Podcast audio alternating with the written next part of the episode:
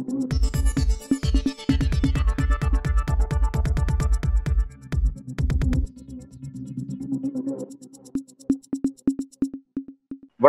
இது news focus Tamil இந்த நேர்காணலில் நம்முடன் அரசியல் பேச இணைந்திருக்கிறார் மூத்த பத்திரிகையாளர் திரு தரசு ஷியாம் அவர்கள். வணக்கம். சார் ஐந்து மாநில தேர்தலுடைய பரபரப்பை நம்ம பார்த்துட்டு இருக்கோம். முதற்கட்டமா நாளைக்கு மிசோரமும் சத்தீஸ்கர்ல இருபது சட்டமன்ற தொகுதிகளுக்கும் நாளைக்கு தேர்தல் நடக்கிறது. இந்த தேர்தல் பிரச்சாரங்கள் குறிப்பாக கட்சிகள்லாம் அந்த குறிப்பிட்ட அந்த தொகுதிகளில் எந்த அளவுக்கு ஒர்க் பண்ணியிருக்காங்க அப்படிங்கிறது நீங்க பாக்குறீங்க? நாளை துவங்கவிருக்கிற வாக்குப்பதிவு நவம்பர் முப்பதாம் தேதி தெலுங்கானாவோடு முடிவடைகிறது. அதோடு இந்த ஐந்து மாநில தேர்தல் எல்லா ப பரபரப்பும் நிறைவடைந்து விட்டது. டிசம்பர் மாதம் மூன்றாம் தேதி அதற்கான விடை நமக்கு தெரிய வரும். நாம் பார்க்க வேண்டியது என்ன என்றால் ஐந்து மாநிலம் என்று பொதுவாக சொன்னாலும் மிசோராம் வேறு மாதிரியாக சிந்திக்கிற மாநிலம் உள்ளூர் கட்சி ஆட்சியிலே இருக்கிறது. அதே போல தெலுங்கானா வேறு மாதிரியாக சிந்திக்கிற மாநிலம் உள்ளூர் கட்சி ஆட்சியிலே இருக்கிறது. பிற மூன்று மாநிலங்களும் தேசிய கட்சிகளுக்கு இடையே போட்டி. பாரதிய ஜனதாவுக்கும் காங்கிரஸுக்கும் இடையே. இந்த மூன்றில் இரண்டில் வந்து காங்கிரஸ் கட்சி ஏற்கனவே ஆட்சியில் இருக்கிறது. ரெண்டாயிரத்தி பதினெட்டில் கூட மத்திய பிரதேசத்தில் காங்கிரஸ் கட்சிக்கு தான் சில இடங்கள் கூடுதல் ஒரு ஒன்றரை வருடம் வரைக்கும் காங்கிரஸ் கட்சி ஆட்சியிலும் இருந்தது. ஆனால் அதற்கு பிறகு ஏற்பட்ட உட்கட்சி குழப்பங்கள் காரணமாக காங்கிரஸ் கட்சி எம்எல்ஏக்கள் பாரதிய ஜனதாவுக்கு போய் பாரதிய ஜனதா ஆட்சி அமைத்தது. எனவே அதையும் நாம் காங்கிரஸ் கணக்கில் தான் சேர்க்க வேண்டும். எனவே இந்த மூன்று மாநிலங்களின் வெற்றி தோல்வியிலே காங்கிரஸ் கட்சிக்கு தான் ஒரு பெரிய ஸ்டேக் இருக்கிறது. அதாவது பாரதிய ஜனதா வெற்றி பெற்றால் காங்கிரசிடமிருந்து அது கைப்பற்றியதாக பொருள். மத்திய பிரதேசத்தில் நடப்பு ஆட்சி பாரதிய ஜனதா என்பதால் பாரதிய ஜனதா வெற்றி பெற்றால் ஆட்சியை தக்க வைத்துக் கொண்டதாக பொருள். காங்கிரஸ் கட்சி ஒருவேளை சத்தீஸ்கரில் வெற்றி பெறாவிட்டால் காங்கிரஸ் கட்சி தோல்வி அடைந்தது என்று பொருள். ஆக இந்த பொருள் மாறுபடுகிறது. தெலுங்கானாவை பொறுத்தவரையில நான் பார்க்க வேண்டியது மாநில கட்சி. நான் எப்போதுமே வந்து மாநில கட்சிகளுக்கு ஆதரவாளர். என்ன காரணம் என்றால் நாங்கள் அறுபத்தி ஏழில் எங்கள் கல்லூரி காலகட்டத்தில் காங்கிரஸை எதிர்த்து மாநில கட்சியான திமுக தலைமையிலான கூட்டணி அதற்காக பணியாற்றியது. இப்படி அந்த தேசிய கட்சிகள் பொதுவாக மாநிலத்தை ஆழ்வதிலே இருக்கிற பல சிக்கல்களை நேரடியாக கண்கூடாக உணர்ந்தவர்கள். எங்கள் காலத்தில் சாதாரண மணி ஆர்டர் ஃபாரம் அது தமிழிலும் ஆங்கிலத்தில் இருந்தது. திடீரென்று தமிழை எடுத்துவிட்டு இந்தியை கொண்டு வந்து சேர்த்து விட்டார்கள். எனது தாயார்கள்லாம் ஆங்கிலம் தெரியாது. தமிழ் அவரே படித்து நிரப்பி மணி ஆர்டர் மணி ஆர்டர் தான் அனுப்ப முடியும். இப்போது இருக்கிற உங்களுக்கு இருக்கிற எந்த தொழில்நுட்ப வசதியும் அந்த அறுபத்தைந்துகளிலே எங்களுக்கு கிடையாது. பத்து ரூபாய் வரும். இந்த பத்து ரூபாய்க்கு வந்து நாம் வந்து க விடுமுறை காலத்திலே மணியாடர் பாறை வாங்கி நிரப்பி கொடுத்து விட்டு வந்தால்தான் என் தாயாரால் பணம் அனுப்ப முடியும். என்ன காரணம் என்றால் இந்தியும் ஆங்கிலமும் தேவையற்ற ஒரு ஆணி இது. அது ஒழுங்காக அந்தந்த மாநில மொழிகளில் இருக்கலாம். அதிலிருந்தே இந்த தேசிய கட்சிகள் மீது எங்களுக்கெல்லாம் ஒரு பெரிய வெறுப்பு. அவர்கள் வந்தால் ஏதாவது ஒரு வகையில இப்படித்தான் ஆதிக்கம் செலுத்த முயற்சிப்பார். அது காங்கிரஸா இருந்தாலும் பிஜேபியா இருந்தாலும் ஒரே தட்டு தான் அறுபத்தேழில் நீங்க உங்களோட அந்த மனநிலை அப்படி இருந்தது. இன்றைக்கு வரை அது மாறவில்லையா? அப்படிதான் இருக்கா? என என்னை பொறுத்தவரையில் மாறவில்லை. உங்களுக்கு மாறி இருக்கிறதா என்று எனக்கு தெரியாது. அதாவது பொதுவாக நான் பார்ப்பேன் நான் அது பிறகு பஞ்சாப் ஹரியானா ராஜஸ்தான்லாம் பணியாற்றி இருக்கிறேன் நான் பார்ப்பதே வந்து தேசிய அளவிலான கட்சிகளுக்கு அந்த அவர்களது ஓட்டு வங்கி அதாவது நார்தன் ஓட்டு வங்கி அதுல அவர்களுக்கு ரொம்ப அ- அதுதான் அவர்களுக்கு முதல் முதல் ப்ரையாரிட்டி ஃபர்ஸ்ட் ப்ரையாரிட்டி இப்போ அந்த காலத்தில் உத்தரப்பிரதேசத்துல தான் பிஎம்ஸ் வருவாங்க பிரைம் மினிஸ்டர்ஸ் ஜவஹர்லால் நேருவோ இந்திரா காந்தியோ லால் பகதூர் சாஸ்திரியோ எல்லாமே உத்தரப்பிரதேச பேஸ்ட் தான். எனவே அது காங்கிரஸ் பிஜேபி ரெண்டுக்குமே அந்த இந்திய ஆதரவு மனப்பான்மை தான் இருக்கும். அதாவது தென்னிந்திய மொழிகளை பற்றி அல்லது மாநிலங்களில் இருக்கிற தாய்மொழிகளை பற்றி மாநில பிரச்சனைகளை பற்றியெல்லாம் அவங்க பெருசாக கவலைப்படுறதில்ல. ஐம்பத்தி ரெண்டு ஐம்பத்தேழு அறுபத்தி ரெண்டு தேர்தலில் காங்கிரஸ் கட்சி தேசம் முழுவதுக்கும் ஆளுகிற கட்சியாக இருந்தது.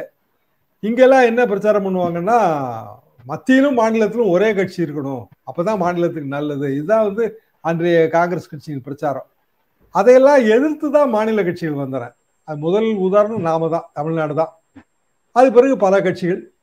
இன்றைக்கு ஏன் இதை நான் சொல்கிறேன் என்றால் நடைபெறவிருக்கிற ஐந்து மாநில தேர்தலில் ரெண்டு மாநிலம் வந்து பிராந்திய கட்சிகள் தான் மாநில கட்சி. மிசோ- மிசோரம் ஆமா இன்னொன்னு தெலுங்கானா. தெலுங்கானால மாநில கட்சி ஆட்சியில பத்து வருஷமா இருக்கு. பல குற்றச்சாட்டுகள் இருக்கு இல்லைன்னு சொல்ல முடியாது. மாநில கட்சிகளுக்கு எதிராக ஓட்டு சிதறல் இருக்கிறதா இருக்கு. அதாவது பிஜேபி ஒரு கூட்டணி வச்சிருக்கு. கரீம்நகர் கரீம்நகர் எம்பி இது வரைக்கும் அங்க மாநில பிஜேபி தலைவரா இருந்தாரு. திடீர்னு அவரை தூக்கிட்டு கிஷன் ரெட்டி அவர் சென்ட்ரல் மினிஸ்டர் கொண்டு வந்தாங்க. இப்போ அவர் என்ன சொல்றாரு? ஒரு ஊழல் குற்றச்சாட்டு ஒரு அணைக்கட்டில் ஒரு ஊழல் குற்றச்சாட்டு பெரிய அளவுக்கான ஊழல் குற்றச்சாட்டு ஆளுங்கட்சி மேலே இருக்கு. அதாவது சந்திரசேகர் ராவ் கவர்மெண்ட் மேலே. கிஷன் ரெட்டி என்ன சொல்றாரு? ரெண்டு மணி நேரம் டைம் கொடுத்தா போதும். நான் சிபிஐ கொண்டு வந்து இறக்கிடுவேன்றாரு அப்படின்னா என்ன அர்த்தம்? ரூல் ஆஃப் லா தானே. இந்த நாடு வந்து சட்டத்தின் ஆட்சி நடைபெறுகிற நாடு. சட்டத்தின் ஆட்சினா டியூ ப்ராசஸ் டியூ ப்ராசஸ்னா உரிய நடைமுறை. உரிய நடைமுறைப்படி தானே நீங்கள் கொண்டு வர முடியும் சிபிஐயோ இல்லை இடியவோ ஆனால் நான் ரெண்டு மணி நேரம் எனக்கு நேரம் கொடுங்க நான் வந்து கொண்டு வந்துடுறேன்னு ஒரு ஒரு மத்திய அமைச்சர் மத்திய அமைச்சராக இருக்கிற ஒரே காரணத்தால் அவர் வந்து அந்த மாநில ஆட்சிக்கு ஒரு சவால் விடுத்து பேசுகிறார் என்றால் அப்புறம் இங்கே மு க ஸ்டாலின் சொல்கிறதுலையும் தப்பு இல்லைல்ல. இடியும் சிபிஐயும் தான் கூட்டணி வச்சிருக்குது பிஜேபியோடன்னு சொல்றதுல தப்பு இல்லைல்ல. அப்படி இருக்கக்கூடாது இல்லையா? அது ஊழலை நாம் கண்டிக்கிறோம். ஊழல் மீது நடவடிக்கை எடுக்கணும். ஆனால் ரூல் ஆஃப் லா சட்டத்தின் ஆட்சி நடைபெறுகிற நாட்டுல அது டியூ ப்ராசஸ் மூலமா இருக்கணுமே தவிர அரசியல் பழிவாங்கலா இருக்கக்கூடாது. சட்டத்தின் ஆட்சி நடக்கல. அதாவது தங்களுடைய விசாரணை அமைப்புகளை தங்களோட தேவைக்கு ஏற்ற மாதிரி தான் பயன்படுத்துறாங்க அப்படிங்கிற அந்த விமர்சனம் பொதுவெளிக்கே வந்துருச்சு மக்கள்கிட்ட வந்துருச்சு அப்படின்னா இந்த விஷயத்த பாஜக எப்படி அதை பேஸ் பண்ணுது? அது ரொம்ப அந்த விஷயத்த இம்பார்ட்டன்ஸ் கொடுத்து அதை மாத்த பாக்குறாங்களா? அல்லது ரொம்ப கேஷுவலா அணுகுறாங்களா? எப்படி அதை பாக்குறாங்க கேஷுவலா அணுகிற மாதிரி தான் தெரியுது. ஏன்னா இது நான் சொல்ற தெலுங்கானா உதாரணம் மட்டும் இல்லை சத்தீஸ்கரும் போல் பவுண்ட் ஸ்டேட்டு. நாளைக்கு நீங்கள் சொன்ன மாதிரி தேர் ஃபர்ஸ்ட் முதல் கட்ட தேர்தல் நடைபெறுகிறது. சத்தீஸ்கரில் இப்போ என்ன நடந்துட்டு இருக்கு அங்கே வந்து மகாதேவ்னு ஒரு ஆப் அது வந்து ஒரு சூதாட்ட செயலி. நம்ம வந்து இங்கே எப்படி ஆன்லைன் செயலிகளுக்கெல்லாம் தடை விதிச்சிட்டோம். மத்திய மாநில அரசுக்கு அதிகாரம் இருக்குன்னு சொல்லி. ஆனால் அது இன்னும் நீதிமன்ற பரிசீலனையில் இருக்குது தீர்ப்பு நிலுவையில் இருக்குது அப்படி இருக்கும்போதே வந்து மத்திய அரசு என்ன சொல்லுச்சுன்னா மாநில அரசுக்கெல்லாம் அந்த அதிகாரம் இல்லை. ஏன்னா வந்து ஒரு ஆன்லைன்ல எதுனாலுமே அது சென்ட்ரல் கவர்மெண்டோட பெருவியூ கீழே தான் வருது. மத்திய அரசாங்கத்தோட அந்த பட்டியல் கீழே தான் வருது என்று அவர்கள் ஒரு நிலைப்பாடு எடுத்து அந்த நிலைப்பாடை தான் இங்க நீதிமன்றத்திலையும் சொல்லியிருக்காங்க. ஆனா சத்தீஸ்கர்ல என்ன சொல்றாங்கன்னா இந்த மகாதேவ் ஆப்பை வந்து இவங்களே வந்து பேன் பண்ணியிருக்கலாம். மாநில அரசுக்கே அதிகாரம் இருக்கு. சூதாட்ட செயலி மக்கள் பணத்தை மக்களை வந்து கவர்ந்து இழுத்தல் லியூரிங் த பீப்புள்னு சொல்லுவாங்க. மக்களை கவர்தல் அப்படிங்கிறது ஒரு குற்றம். போலி வாக்குறுதி மூலமாக நம்ம கவர்றோம்னு அர்த்தம். அப்போ மகாதேவ ஆப்பை பேன் பண்ண வேண்டியது மாநில அரசோட கடமை கடமையை செய்ய தவறிட்டாங்க. அதனால நாங்க பேன் பண்றோம்னு நேத்து பேன் பண்றாங்க. தேர்தல் நாளைக்கு வந்து ஓட்டு போடுறது எலெக்ஷன் வச்சுட்டு. நேத்து பேன் பண்றாங்க. அது போக அதுல ஊழல் குற்றச்சாட்டு ஒரு ஐநூறு கோடி ரூபா வந்து பணம் பரிமாற்றம் இந்த மகாதேவ் ஆப் மகாதேவன் பேர்லயே கையை வச்சுட்டாங்க. வேற பிரைம் மினிஸ்டர் சொல்றாரு. மகாதேவன் பேர்லயே கையை வச்சுட்டாங்க. மகாதேவனா அவர் கடவுளை மீன் பண்றாரு மைய கையை வச்சுட்டாங்க. அப்படி இருக்கு இந்த அரசாங்கம். இந்த அரசாங்கம் தொடர்ந்து நடக்கக்கூடாது. இந்த அரசு தோற்கடிக்கப்பட வேண்டும். இன்றைக்கு ஒரு சர்வே வந்திருக்கு. சமூக வலை வலைதளங்கள்ல வெறுப்பு பிரச்சாரம் பண்ணது அதே மாதிரி பாசிட்டிவ் பிரச்சாரம் பண்ணது நியூட்ரல் பிரச்சாரம் பண்ணது. எந்த கட்சிகள் அப்படின்னு இன்னைக்கு ஒரு சர்வே ஒரு ரிப்போர்ட் வந்து ஒரு ஆங்கில பத்திரிகை ஒன்றில் வெளிவந்திருக்கிறது. அதுல வந்து வெறுப்பு பிரச்சாரம் பண்றதுல ரொம்ப முன்னணியில இருக்கிறது யாருன்னு நினைக்கிறீங்க? உங்களுக்கே பதில் தெரியும். பிஜேபி தான். அந்த ஐந்து மாநில ஐந்து மாநிலங்கள்ல போடப்பட்ட சமூக ஊடகங்கள் போஸ்டிங்ஸை வச்சு இது இவங்க ஆராய் ஆய்வு பண்ணியிருக்கிறாங்க. இந்த வெறுப்பு பிரச்சாரத்தை ரொம்ப பிரதானமா தங்களுடைய ஒரு முக்கியமான ஒரு ப்ரொபகண்டா அப்படின்னு அவங்க பாஜக நம்பிட்டு இருக்காங்க இது அவங்களுக்கு தேர்தலில் கை கொடுக்குதா சார் அது அவங்க நெகட்டிவா திரும்பலையா? நெகட்டிவா தாங்க திரும்பும். அது அவங்களுக்கு புரியல. அதாவது நம்ம தமிழ்நாட்டிலே அதை பார்க்குறோம் தொடர்ந்து பார்க்குறோம். இப்போ அண்ணாமலை அண்ணாமலை வைக்கிற பல்வேறு குற்றச்சாட்டுகள் வெறுப்பு பிரச்சாரமாகவும் இருக்கும் அதே நேரத்தில் அபத்தமாகவும் இருக்கும். அது நிறைய தவறா இருக்கும். உடனே அந்த தவறுகளை எல்லாம் கண்டுபிடிச்சு நம்ம சுட்டி காட்டுவோம். அப்புறம் மீண்டும் அதே தானே செய்யறாங்க அந்த தவறுகளை களைவதற்கோ இல்லை எதிர்காலத்தில் இந்த மாதிரி தவறு ஏற்படாமல் தடுப்பதற்கோ முயற்சியே நடக்கலையே. எனவே இது அவங்களுக்கு கை கொடுக்குதுன்னு நினைக்கிறாங்க. இது அவங்களுக்கு வாக்கு அறுவடை வாக்கு அதாவது பட் இன்னும் அது கையில விடாம கைவிடாம இன்னும் தொடர்ச்சி பின்பற்றிட்டே இருக்காங்க சார். அதனால அதை கேட்க முடியாது அது ஓல்டு மைண்ட் செட் இப்போ வாட்ஸ்அப்லாம் முதல் முதல்ல வந்தப்ப வாட்ஸ்அப்ல வந்த எல்லா தகவலையும் ஜனங்க உண்மைன்னு தானே நம்பினாங்க. முதல் வாட்ஸ்அப்லாம் எனக்கு நல்லா ஞாபகம் பத்து வருஷத்துக்கு முந்தையே எங்க கிராமத்திலேயே வந்து வாட்ஸ்அப் பயன்படுத்த ஆரம்பிச்சிட்டாங்க. நாங்கள் இங்கேருந்து காரில் கார்ல வந்து ஊருக்கு விவசாயத்துக்கு விவசாய பணிகளுக்காக செல்லும்போது வாட்ஸ்அப் மூலமாக வந்து அது என்ன பணி நடந்துட்டு இருக்குங்கிறதெல்லாம் ஃபோட்டோ எடுத்து அனுப்ப ஆரம்பிச்சிட்டாங்க. நான் சொல்றது two thousand eleven two thousand டுவெல்ல கிட்டத்தட்ட பத்து வருஷத்துக்கு முந்தி. கிராமம் பக்கா கிராமம். அது அந்த நம்ம இப்போ விவசாயத்தை பார்த்துட்டு இருக்கிற தம்பி என்ன சொல்லுவாருன்னா ஆனால் வாட்ஸ்அப் இல்லைன்னா எங்களுக்கெல்லாம் வாழ்க்கையே இல்லைம்பாரு நானே அப்போ வாட்ஸ்அப் யுகத்துக்கு பெருசாக வரல. ஆனால் அவர் வந்திருந்தாரு. எதுக்காக நான் சொல்கிறேன்னா பயன்பாடு இருக்கு. அப்போ வாட்ஸ்அப்ல வர்ற எல்லாத்தையுமே அவர் உண்மைன்னு தான் நம்புவார். வாட்ஸ்அப்ல வர்ற சாதாரண வீடியோக்கள் எல்லாத்தையும் உண்மைன்னு நம்புவார். ஒரு வெகுளித்தனமான ஒரு மைண்ட் செட்டு அப்போ உண்டு. இப்போல்லாம் அப்படி யாரும் நம்புறதே இல்லை. அவங்களே வந்து எல்லாத்தையுமே சந்தேகத்தோடு தான் பார்க்குறாங்க வாட்ஸ்அப்னா பொய் தாங்க. அதுல வந்து வர்ற செய் இதை நம்ம ஃபார்வர்ட் பண்ணக்கூடாது. இப்படி ஒரு மைண்டு இன்னொரு மைண்ட் என்னன்னா நம்ம கட்சி நம்ம கட்சி வந்து வாட்ஸ்அப்ல தகவல் தருது. அதை நம்ம ஃபார்வர்ட் பண்ண வேண்டியது நம்ம கடமை. இப்படியான ஒரு மைண்ட் செட்டும் இருக்கு. அப்போ மக்கள் வந்து இதை சீர்தூக்கி பார்க்கணும். பார்ப்பார்கள் என்று தான் நான் நம்புகிறேன். காரணம் சீயிங் இஸ் பிலீவிங் நம்ம என்ன பார்க்குறோமோ அதை நம்ம நம்புகிறோம் அப்போ சத்தீஸ்கரில் இருக்கிறவங்களோ தெலுங்கானாவில் இருக்கிறவங்களோ கண்கூட அவங்க என்ன பார்க்குறாங்களோ அவங்க வாழ்க்கை தரம் உயர்ந்திருக்கா? அவங்களுக்கு வந்து லஞ்ச ஊழல் இல்லாம வந்து அரசாங்க பணிகள் நடக்குதா? இப்படிதானே அவங்க பார்க்க போறாங்க. அப்ப வெறுமனே சமூக ஊடகங்கள்ல செய்திகளை பரப்புவதன் மூலமாக மட்டுமே வெற்றி பெறலாம்னு பாரதிய ஜனதா நினைப்ப நினைப்பது அது மனப்பால் தான். அப்படி நடப்பது இல்லை. ஆனால் இதே மத்திய பிரதேசம்னு எடுத்தீங்கன்னா மத்திய பிரதேசம் வந்து இந்து ஓட்டு வங்கி.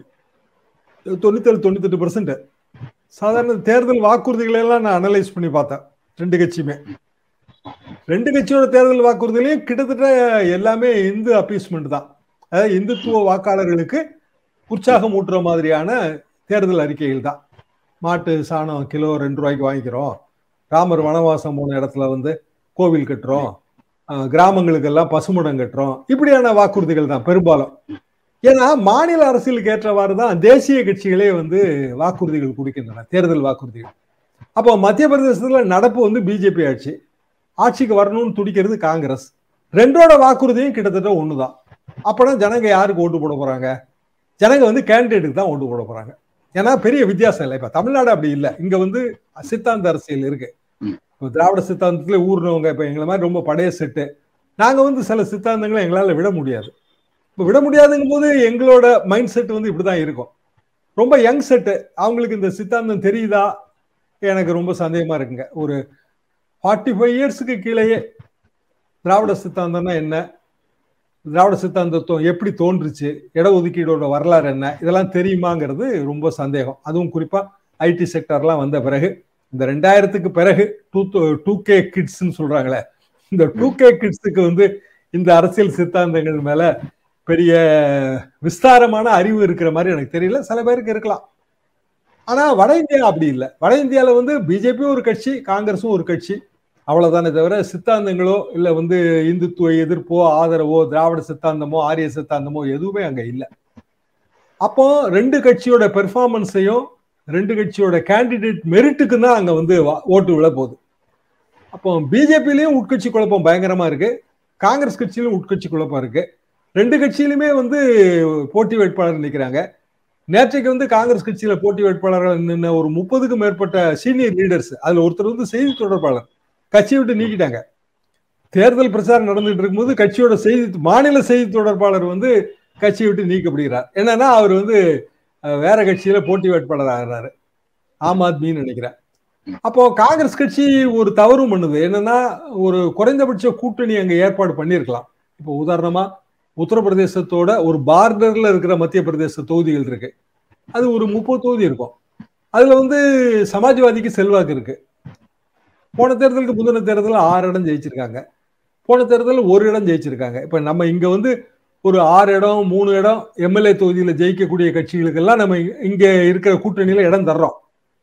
இப்போ திமுக கூட்டணின்னு எடுத்தீங்கன்னா வெறும் கொங்கு தேசம் கொங்கு மக்கள் கட்சி இவர்களுக்கெல்லாம் இடம் இருக்கு.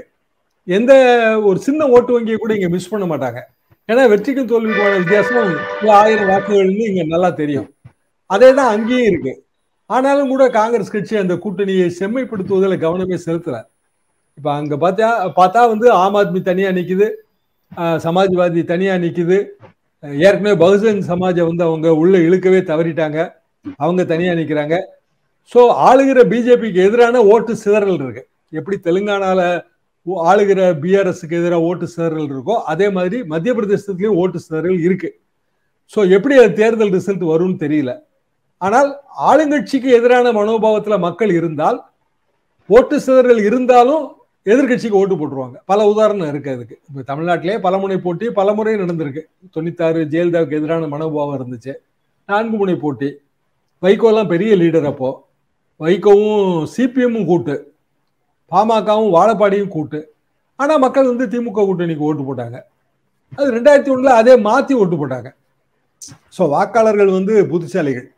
அந்த காலத்துல எந்த விதமான ஒரு பெரிய டெக்னிக்கல் எக்ஸ்பர்ட் எக்ஸ்பர்டைஸும் இல்லாம இந்த மாதிரியான செய்திகள்லாம் போய் சேராத வாட்ஸ்அப் யுகமே பிறக்காத காலகட்டத்திலும் வாக்காளர்களுக்கு அந்த புத்திசாலித்தனம் இருந்துச்சு இல்லையா? அதே மாதிரியான ஒரு எண்ணம் மத்திய பிரதேசத்தில் இருந்தால் காங்கிரஸ் கட்சி வந்து வெற்றி பெறுவதற்கான வாய்ப்பு இருக்கிறது. கருத்து கணிப்பு முடிவுகளும் அதைத்தான் சொல்லுகிறது. சத்தீஸ்கர்ல காங்கிரஸ் கட்சிக்கு ஒரு வாய்ப்பு இருக்கு என்றுதான் கருத்து கணிப்பு முடிவுகள் சொல்லுகிறது. ராஜஸ்தான் வந்து பிஜேபிக்கான வாய்ப்பு இருக்கிறது என்கிற மாதிரியான கருத்து கணிப்பு முடிவுகள் வருகிறது. நான் ராஜஸ்தானோட ஒரு பார்டர் ஏரியால வேலை பார்த்துருக்கேன். என்டையர் ராஜஸ்தான் எனக்கு அதில் அதுல அங்க நான் பணியாற்றவில்லை. எனக்கு நேரடி அனுபவம் கிடையாது. பத்திரிகை செய்திகள் தான். பத்திரிகை செய்திகளை வைத்து படிக்கும்போது ராஜஸ்தான் முதலமைச்சர் அவர் அவருக்கான பாப்புலாரிட்டி எல்லாம் அப்படியே தான் இருக்கு. ஆனால் மோடிக்கான பாப்புலாரிட்டி ராஜஸ்தான்ல வந்து மோடி தன்னை முன்னிறுத்தி பிரச்சாரம் செய்யறாரு மோடிக்கான பாப்புலாரிட்டி அதிகமாக இருக்கிறது என்று அங்க இருக்கிற ஊடகங்கள் செய்தி போடுகின்றன. ஸோ அது நம்ம வெயிட் அண்ட் சி தான்.